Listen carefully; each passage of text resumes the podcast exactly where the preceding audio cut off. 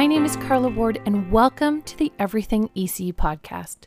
Alfie Kohn's once said in an interview something to the effect that if we spoke to adults the way we speak to children, it wouldn't be tolerated. However, I hear time and time again adults barking orders at children as if they are expected to drop everything and do as they're told. They may be little, but they are still human and deserve the same respect we do. Imagine sitting in your staff room, taking your time to breathe in your coffee, read a book, talk to your colleagues, and suddenly in comes your supervisor or director who interrupts your conversation, tells you to pour your coffee out even though you're not done, and to get back to class. Chances are really good this would not be well received by you. Knowing me, there would certainly be a dirty look and probably a conversation involved somewhere in that process. But sometimes that is how a transition looks like in childcare, but not for the adults, for the child. Picture a child in the middle of playing with blocks or dressing up with their friends, and now we are telling them to hurry up, tidy up, and line up. Who, and I say this in the nicest way possible, do we think we are? Sure, maybe we gave a five minute warning five minutes ago. How would the child know to start tidying up when we gave the warning? Children are different thinkers, and this is what I love about them. We as adults say five more minutes until we go outside, but a child hears five more minutes of playing before I get to go outside. There's no thinking, Oh, Miss Ward says we're going outside in five minutes. I should start tidying up so I'm ready to go outside in five minutes. We, the educators, didn't say anything about tidying up in our message, so why would the child even factor tidying up into their five minute plan? So, today we are going to talk about having successful transitions in childcare. According to Oxford Dictionary, a transition is the process or period of changing from one state or condition to another. In childcare, we mean it as changing activities, whether it be going from the classroom to the bathroom or outside or to lunch. There are a ton of transitions in a typical day at childcare, and the smoother and more positive we can make it, the more successful it will be for everyone. First of all, let's start by reflecting on how we speak to the children when we are preparing to move from one activity to another. Do you give a five minute, three minute, two minute heads up? And what does that mean? Do we mean in five minutes we're going to tidy up? Do we mean in three more minutes we're going to go outside? Or do we mean in two, there are two more minutes left to play? Imagine if you were sitting in a Starbucks and you didn't know they closed at a certain time. They didn't give you a heads up and just shut the lights off and looked at you to move your butt out the door that would certainly throw off someone's day. The warning or heads up communicates to the child and keeps them in the loop on what is going to happen next. Now, talking to the child is great, but how can you bump up the communication? I recommend that every single classroom, regardless of age, I'm even talking high school, has a visual schedule. Somewhere at the child's level where they can visualize the order of activities. I also recommend having the same images from the wall visual schedule on a lanyard for the educator to wear or have easy access to. That way, when giving verbal communication about what's happening, we accompany it with a visual indication which supports a child's ability to process the information. This also ensures that we have a connection with the child and are engaged in a brief conversation, not just where we say words and assume the child or children are listening. So now the time is up and it is time to transition to the next activity for the child. You've given the heads up and you've done the visual schedule. It should be a guaranteed flawless transition, right? My friend, I would love to say yes, but more often than not, it won't be especially if it's the beginning of the school year. Especially if it's the beginning of the school year. My biggest advice to you is lower your expectations and pack your patience. Before we address how to support children through transitions, let's look at the big picture. Why is it so hard for some children to transition from one activity to another? There are many reasons why, and we might not know every reason every time, especially if we work with young children or children who do not have words to communicate their thoughts and feelings.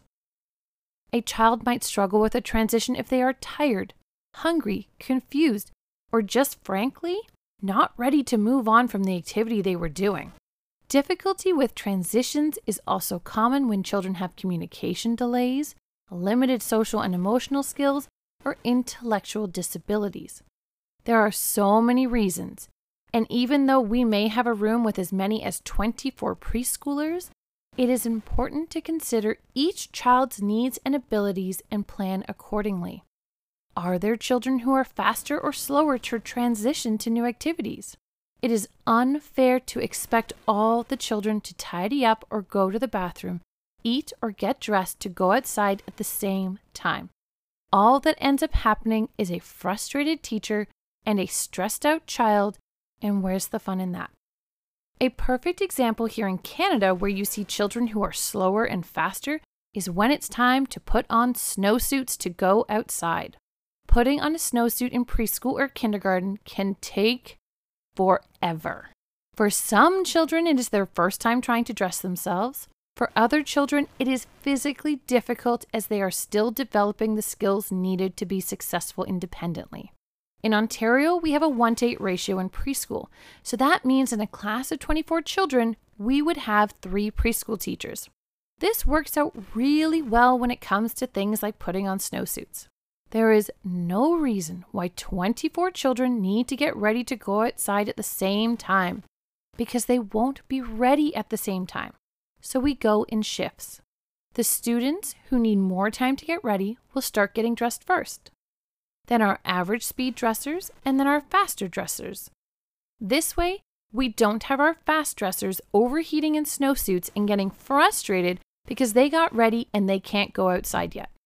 This works like a charm. And once eight children are ready to go outside, then a teacher takes that group out, then the next eight, and then the next, etc.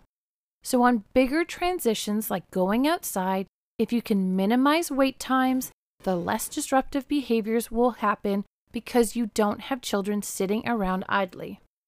Now, don't get me wrong, the reality is sometimes children are going to have to sit around and wait because that is just the way our routine works. There isn't always someone else around to take the children that are ready. So, what do we do? My favorite solution is to sing.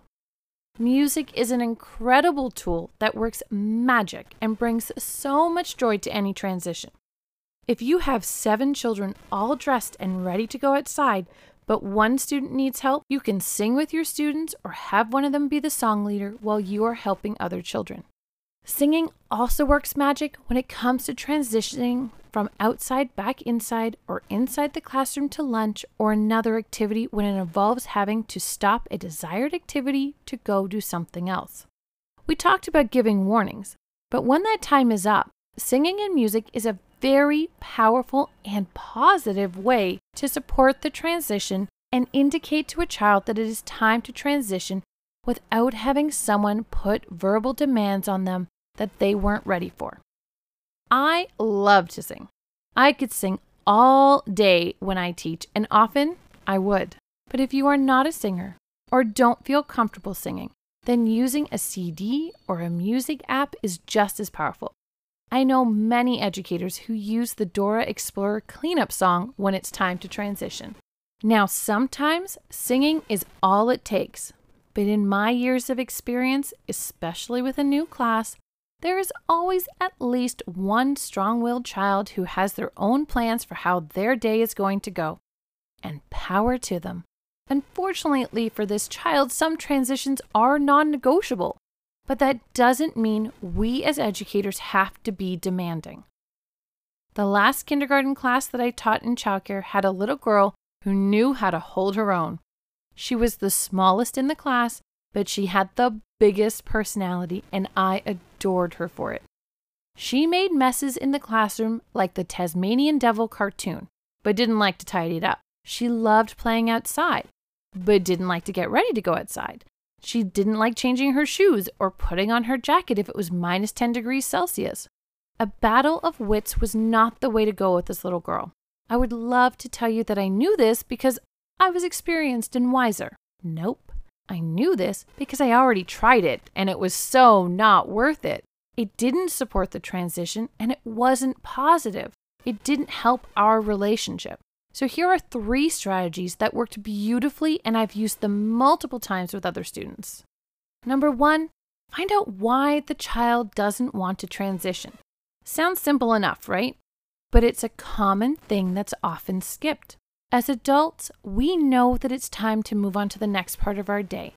But just because we said so doesn't actually make it so. Asking a child why they don't want to move on will support the transition. And if they can't verbalize it, use your observations. Were they building an awesome tower when it was time to go for lunch? Acknowledge what they're telling you or acknowledge what you saw. Say something like, Were you in the middle of building an awesome tower and then I told you it was time to come for lunch and you weren't ready? Chances are the child will tell you yes. And then from there, you can devise a plan to come back to the tower after lunch or take a picture of it so they can look at it. Everything has a solution.